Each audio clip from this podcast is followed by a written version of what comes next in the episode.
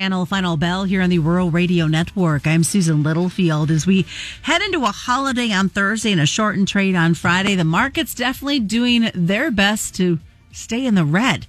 We're going to talk about some of the struggles that happened within our grain complex today, including some things outside of our borders. We'll talk about China and Brazilian beans, dry weather in Brazil, and other factors that are weighing in. As Arlan Suderman joins us today, Arlan is with StoneX. And Arlan, I, I kind of miss the fact that we're not in Kansas City and you sitting right next to me to have this conversation. But uh, great insight that you shared with us last week. And as we jumped into this week, the bean setbacks just continue to roll. Yeah, um, as we look at soybean market, it's just very weather dependent out of South America, and so if the weather forecasts have rain in it, then we get a sell off, or if there's any uh, reports of better than expected yields or at expected yields, or if it's hot and dry and that's the news, then we get a big rally. So a lot of volatility continuing in that market, moving in both directions. I thought what was interesting is uh, that as we went into Tuesday's trade we started getting up there closer to that $14 level, which kind of ended the last rally that we had. We got as high as about 1389 and ran out of buying interest at that point and, and then saw the follow through selling, um, today. And, and really that selling was based off of a couple of statements from private estimates. One was a AgriConsult, which is a private advisory service in Brazil and the other was from somebody in ADM Brazil's operation, and both of them talking about record soybean production this year, maybe off of what they may have thought previous to the season starting. So, not saying that there's no damage down there, but still saying that with the increased acreage that's been planted to soybeans and with those areas that have had rain, we could still make a new record for total production down there. And while we at StoneX had a record production estimate first November, I anticipate that will come down when we release our next customer survey um, a week from Friday on December 1st. Um, but still, we're anticipating that we're going to be looking at a pretty good sized crop. Now, the question is, is it going to come down enough to increase U.S. exports, requiring rationing of our supply, remaining supply with higher prices. And at this point, we simply don't have evidence that that's going to be the case yet. And with those two comments coming out and hitting the marketplace today, indicating record production, that kind of really cooled the cooled the heels, so to speak, of the soybean bulls, saying maybe we need more data before we take this to new highs. So why and I know it happens it happens here in the states, you know, we see the constant social media uh, platform of, of, photos, but they don't tell the whole story. And you kind of had a little discussion about that going on X today. Yeah, exactly right. You talk about X, and a lot of people know that as Twitter, but it's called X now. And uh, that's because just remind people that the central part of that center west area that we're talking about is Mato Grosso. You can fit about five states of Iowa inside of Mato Grosso, or it's 1.3 times the size of Texas. So you can be dry in one area and wet in another area, and they're still part of the same state, so to speak.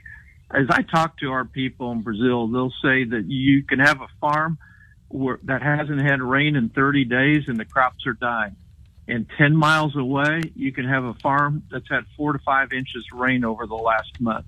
And so you get that kind of variation. Typically, when the monsoon rains come in in October and kind of stay through April when they end, it's it's a kind of a, a pretty steady. Everybody gets rain, but the monsoons really haven't gotten started yet this year. So what you're getting is what we have in the Midwest: these pop-up thunderstorms not an organized system like a front coming through or something like that so much as uh, just relative instability. So you get pop-up thunderstorms and, and some get it and some don't. And you hope that you have enough of those to fill in the holes, but not all the holes are getting filled in. And even where they do get rain, it's below normal because normal rainfall in November is seven inches. Uh, normal rainfall in December is nine inches. So there's we're well below normal, but we can still have enough rain for those who are lucky enough to get it to produce a crop. And that's why when we look back at the last 30 years worth of data, for that center west Brazil area, it was very rare to see yields drop more than 10% from trend levels. It only happened twice. Once was an 11% decline and once was a 14% decline. And so it has to be a pretty significant event to get up more than that decline in yield. And if it's only a 10% decline this year for Brazil as a whole, um, then increased production in Argentina plus what we have here is probably adequate to meet that global demand without increasing USDA's current export target. So that's going to be the key. Does, does the month of December give us more stress and pull yields more down by more than that 10% level? And at this point, we simply don't have evidence to say that is the case. As we look at the at the big picture, and I'm reading this from your midday commentary that you send out, obviously China wants the beans from Brazil, but is it more price over quality right now, or is it a combination of both that they keep going back to Brazil? Oh, they tend to be price sensitive, and a cheap currency helps them do that. But the other factor is it's not just the price buying it at the port and freight; it's also the cost of going through the Panama Canal. Anything that goes from the Gulf of Mexico has to go through the Panama Canal. And with the water levels low there now, that means extra costs and delays, and that swings the advantage to Brazil. All right. Well, stick around, folks. We've got a lot more to come up as we get ready for the second half here of the channel final bell. We'll talk about what's happening on the livestock side as well as curious about this corn market. Is it out there just doing its own kind of thing right now? More is coming up. It's the channel final bell right here on the Rural Radio Network. Here's another channel chat where we discuss what's happening in the new channel seed brand across the Central Plains region. I'm Joe Gangwish. Matt McGuire is with us from Central Plains Solutions out of Wisner, Nebraska, and he talks about the merger of Fontanelle and Channel moving forward. Yeah, you know, like I said, we, you know, we're big on the crop consulting side and the agronomy side. And I think that going forward, the big reason that Fontanelle and Channel have merged is for the agronomy side of things and having more agronomy professionals. You know, we're going to be going from one on the legacy Fontanelle side to, I believe, 12. And I think that will be a, a huge help to our customers that are looking for that uh, support on the back end when they're raising their crops. If you want more information, contact Matt with Central Plains Solutions out of Wisner or any one of your new Channel Seed professionals across Nebraska, Kansas, and Colorado. For Channel Seed, I'm Joe Gangwish. KRVN.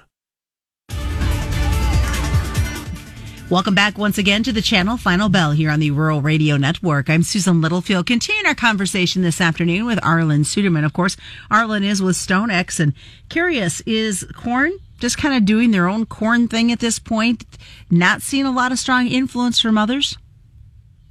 Yeah, it really is, and it you know it doesn't really have a story. If you go back to the November WASDE report, USDA raised the yield, which added about 170 million bushels to the size of the crop, and USDA seemed to have to invent some demand to minimize that impact and keep ending stocks below 2.2 billion bushels. Now, I did think that its increase in ethanol demand for corn was justified. Um, the feed usage, you could argue, well, the cattle and feed reports have been stronger, but all USDA did was pull cattle. Oh, excuse me. All, all we did with those numbers is we pulled cattle forward. That doesn't necessarily mean we increased the total amount of feed that'll be consumed throughout the marketing year. Just the timing of when it'll be consumed. Uh, when it comes to uh, export demand, there's really not a justification at that point a lot of people have talked to me and say, well, what about the safrinha corn crop in Brazil? That's going to be at greater risk right now, but we haven't even planted that crop. We won't plant it till February. And if it is a short crop, which it may be, that's not going to improve our exports until a year from now as we get into the 24 25 marketing year. So the bottom line is we've got a two plus billion bushel corn surplus right now in the United States. So there's not a story in corn. We've come down a long ways. We have a lot of speculative shorts there, but nothing really to rally it. Occasionally we'll get a headline maybe out of the Middle East or, excuse me, the Black Sea War, or keep my war straight here, out of the Black Sea, that might make it pop a little bit with some short covering or something like that. But other than that, it's it's been pretty difficult to sustain any type of rally. Let's jump over to the the livestock side of the trade action, and, and this cattle market definitely has been in a in a world of its own with with continued struggles. What are you seeing um, with this cattle, and is it something that we just need to get post Thanksgiving to be able to to boost ourselves back up again? Well, certainly so. Um, this is kind of a balancing act because when you're going to have a shortfall of production, the market has to ration demand to keep supply and demand in the balance. And one of the things we've been doing to to keep from rationing is we've been importing a tremendous amount of beef. Um, but the market dropped dramatically there through about a six or seven week period, took about nineteen dollars. Uh, off of the price because we realized we were pulling all these cattle forward again and concentrating a lot of production in a short period of time and not going to see the drop in production that we first anticipated uh, in the near term. Um, but that just makes a bigger hole down the road. But the market had to adjust to that in the near term increase in supply and it did so by dropping that $19. So the question is, have we accounted for that? Do we have a new area of equilibrium now until those shortages start to develop once again? And what's happening on the demand side? So that's the big question I think we start to focus more on is the demand side. We saw a consumer confidence index come out uh, today uh, talking about how the consumer is losing confidence in the economy because they're expecting inflation to rear its head again in the months ahead, which is a little bit surprise to the market, I think. If that's the case, we could start seeing the com- consumer going down the value chain from beef to pork to poultry. Then as we look at the product prices for beef right now, particularly concerned about the price for B50s, that's what goes into fast food restaurant uh, hamburgers, etc. And those prices are getting cheap. So does that mean we're starting to see consumers slow down their purchases at fast food restaurants? I don't know. Maybe so. Those are just some of the things that kind of raise some concerns. For now, we're kind of holding on to the recent price range we've been on over the last several weeks. Uh, looking for cash cattle trade to finish up this week, maybe a little bit weaker once again but trying to build a base in here, we just kind of lack a little confidence. Is, is this the low, or do we have some more lows to go yet? And speaking of lows to go, this feeder cattle market I was reading had taken like a, a $42 drop. Is that sound about right for them right now? A little bit surprising how sharp a drop that was. And and that basically means that not just the consumer has some questions, but the person feeding the cattle also has some concerns. Now, you would think with cheaper feed prices, we could support that continued demand for feeder cattle. And the cattleman is the eternal optimist, right? That's what keeps them going. Um, but to see a drop of that level suggests weaker demand. And that's largely because we've got a lot of feedlots in Kansas and, and elsewhere in the plains that are full and just don't have spots for them. And that's the biggest problem right now is we've really pulled cattle forward so far. We've filled up the feedlots and we're having trouble finding spots for those calves. All right. Well, Arlan, I appreciate you joining us the day ahead of Thanksgiving. Just a reminder, markets will be closed tomorrow, uh, closing early on Friday. What's the best way for folks to get a hold of you? StoneX.com or over on X, formerly Twitter, ArlanFF101. And that's the Channel Final Bell being brought to you by Channel Seed and your local Channel Seed professional on the Rural Radio Network.